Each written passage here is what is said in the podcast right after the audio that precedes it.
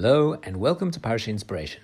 Parshat Vayakel describes how the Jewish people built the Mishkan as they were commanded by Hashem in Parshat Truma. And the Torah's description is somewhat surprising because essentially it describes the events of how they build it in exactly the same level of detail as their commandment to build it.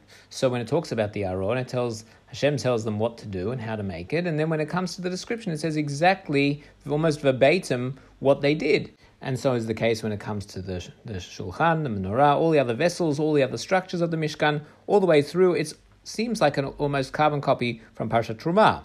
Surely the Torah could have presented to us in a much more concise fashion, that they did exactly what Hashem told them to do.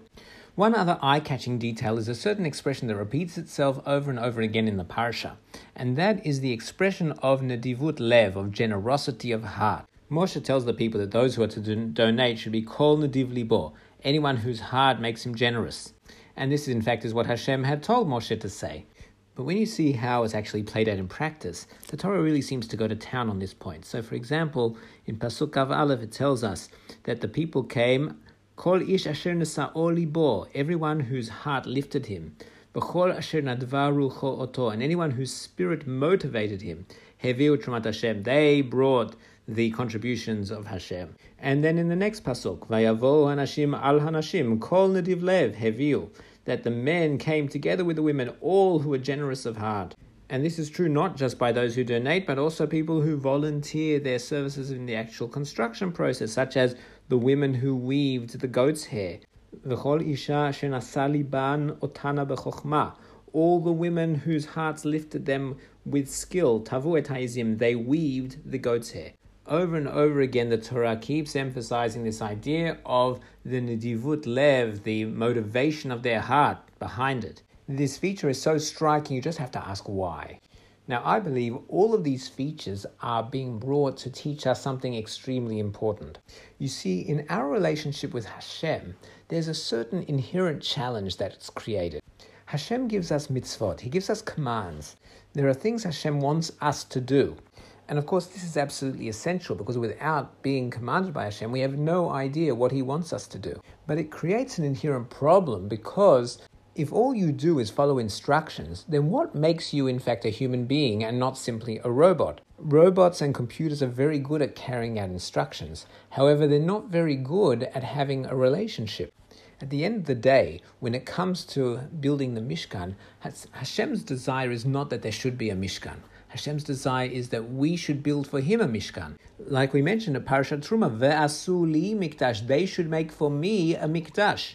Of course, I have to tell them how they're meant to make it, otherwise, they won't know what it needs to be like. But it has to come from them. Therefore, at the beginning of Parashat Truma, when Hashem commands them to collect for the Mishkan, He doesn't say, Tzavet b'nei Yisrael v'yitnu li truma, that command the children of Israel and they should give to me a donation, but rather, daber el b'nei Yisrael, speak to b'nei Yisrael v'yikhuli truma, that they should take from me a contribution, me'et kol venu libo, trumati. From all the people whose hearts motivate them, you shall take a truma. It's not telling anybody to give, it's saying collect from those who wish to give. And therefore, Hashem is not telling them that He wants them to build the Mishkan. He's telling them that they should want to build for Him a Mishkan.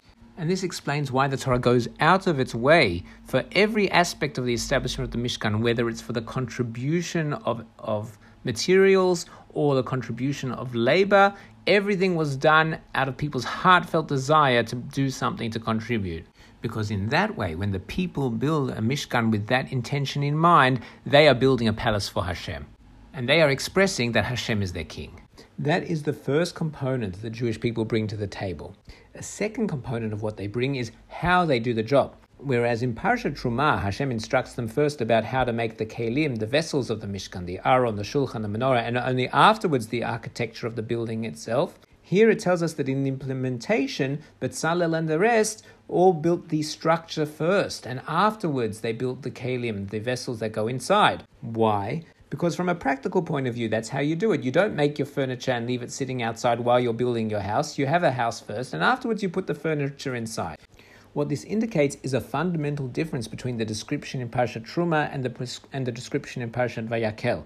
Even though superficially they sound like they're saying the same thing, But in actuality, Parshat Truma is describing the conceptual blueprint. What is this all about? What is Hashem's goal? He wants the Aron, that's the focal point of the Mishkan. That is going to be the vessel where Hashem's Shechina, Hashem's presence is most focused. And Hashem wants us to know that that comes first conceptually in terms of what the Mishkan is all about. That is the focal point. But in terms of practicalities, how are you going to implement it? That Hashem has entrusted us. And that Betzalel does it in what the common sense approach of how you achieve Hashem's values and vision in our world. This is the second component of what we human beings bring to the table. So, just to recap these two ideas. First of all, we human beings bring to the table in our relationship with Hashem the initiative, the drive, the desire to implement Hashem's values in the world.